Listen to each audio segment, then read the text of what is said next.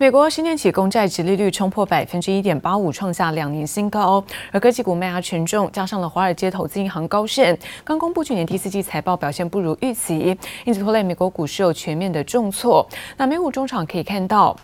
在道琼部分大跌是五百四十三点，跌幅呢是百分之一点五一。而科技股纳斯达克重挫百分之二点六零，标普五百指数下跌呢是百分之一点八四，费城半导体更是重挫超过百分之四。那再来看到是欧洲的相关消息，欧元区跟德国的经济景气指数都上升，那市场也同时聚焦。包括财长会议，包括企业的财报消息。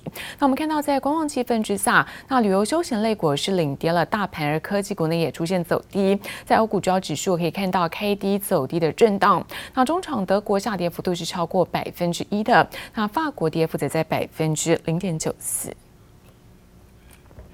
而国际油价的飙升，我们看到布兰特原油是冲破了每桶八十七美元大关，那一度触及了包括七年的新高。最主要原因看到中东哦紧张的情势升温，来自在阿拉伯联合大公国在周一哦，那遭到了在也门的青年的运动突袭之下，击中是国营的阿布达比国家石油公司，那也造成了三死六伤。在阿联油是扬言反击之下，那双方剑拔弩张，也让市场担心会冲击在原油的相关供应。浓浓黑烟直窜天际，也门青年运动激进武装分子宣称，透过无人机成功袭击一千公里外的阿布达比工业城。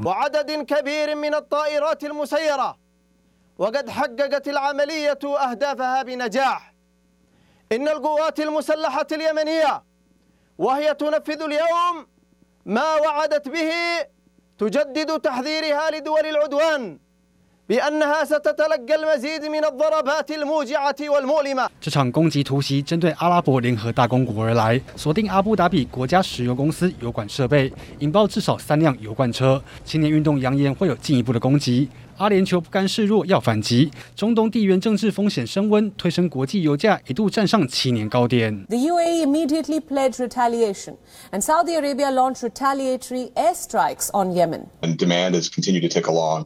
And we've continued to have a number of outages globally um, that have been surprise kind of one-off events, but uh, generally those those outages have tightened markets more significantly than people thought. Um, hence the price move. There's also been, you know, obviously you can see in the tape uh, an uptick of some geopolitical risk overnight. 原油供给面出现不确定变数，需求面则仍然维持强劲。OPEC 最新月报重申，Omicron 变种病毒对油市冲击温和且短暂，预估原油需求增长维持在每日四百一十五万桶不变，支撑油价表现。杰利金综合报道。而随着现在自驾技术的发展，那物流业者也纷纷搭上是无人车的风潮。美国在新创公司有最新呢推出第三代 AI 的物流车，那外形更加细精，功能也大大提升，可以装下将近二十袋、二十四袋的杂物，会有将近我是两百二十七公斤的一个货物。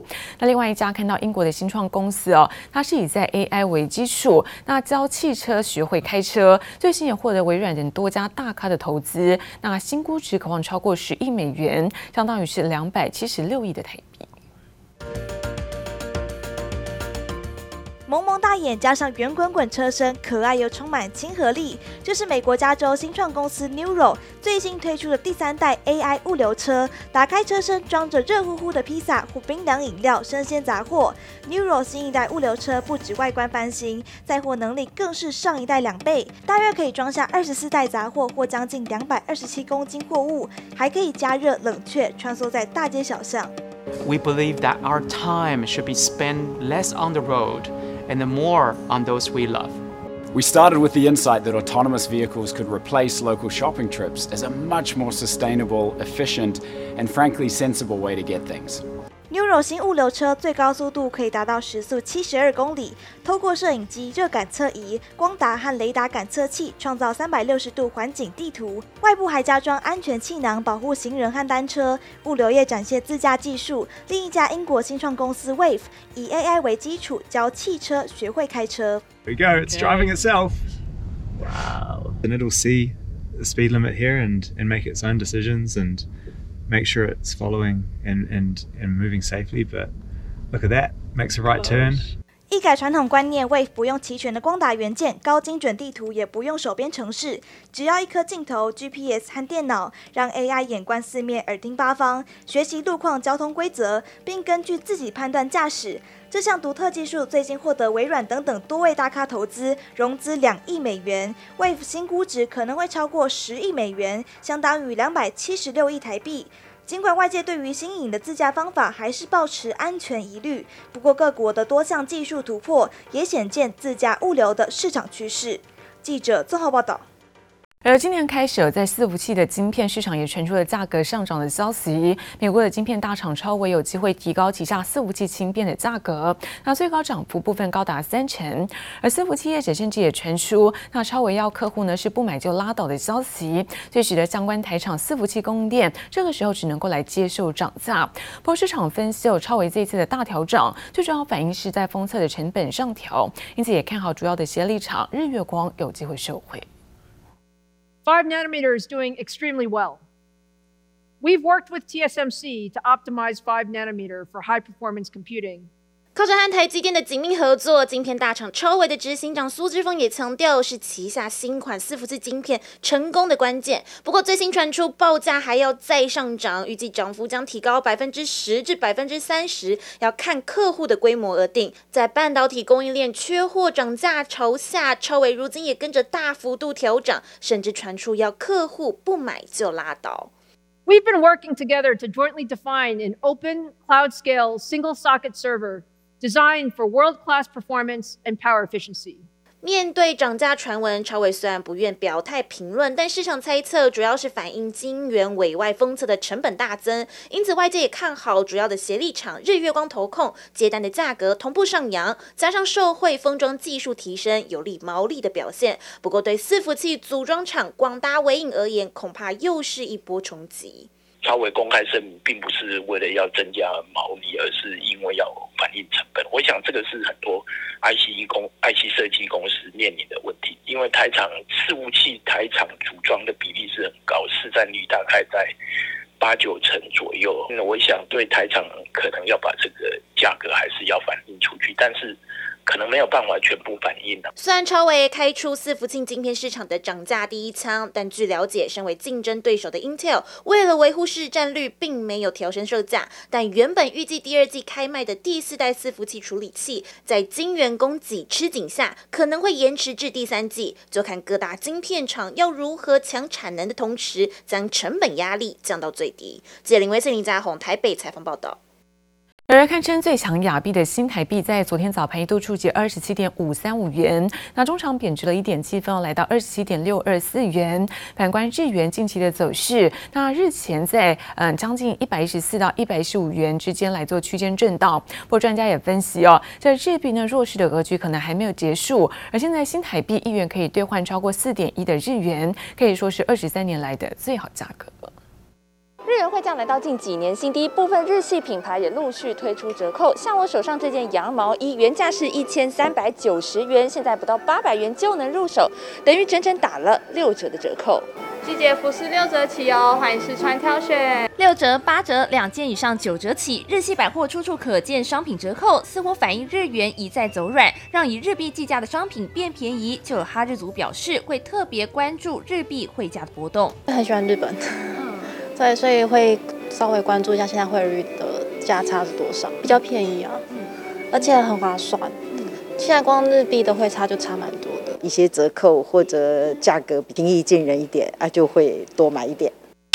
年初美元对日元汇价一度跌破一一六关口，目前在一一四到一一五区间震荡。如果换算成台币，新台币一元可换逾四点一日元，创下二十三年来最好价格。而新台币早盘一度快冲破二十七点五元杨金龙防线，来到二十七点五三五元，中场小贬一点七分，来到二十七点六二四元，地表最强货币的称号非新台币莫属。美国公债殖利率持续攀高的关系，日币是贬到了近两三年来的低点。抓大一点的话，美元兑日币可以抓到一一二点五到一一六左右。农历年前大概还是以一个震荡，可能甚至偏强势，呃，大概抓二七点五到二七点七、二七点八左右的区间为主。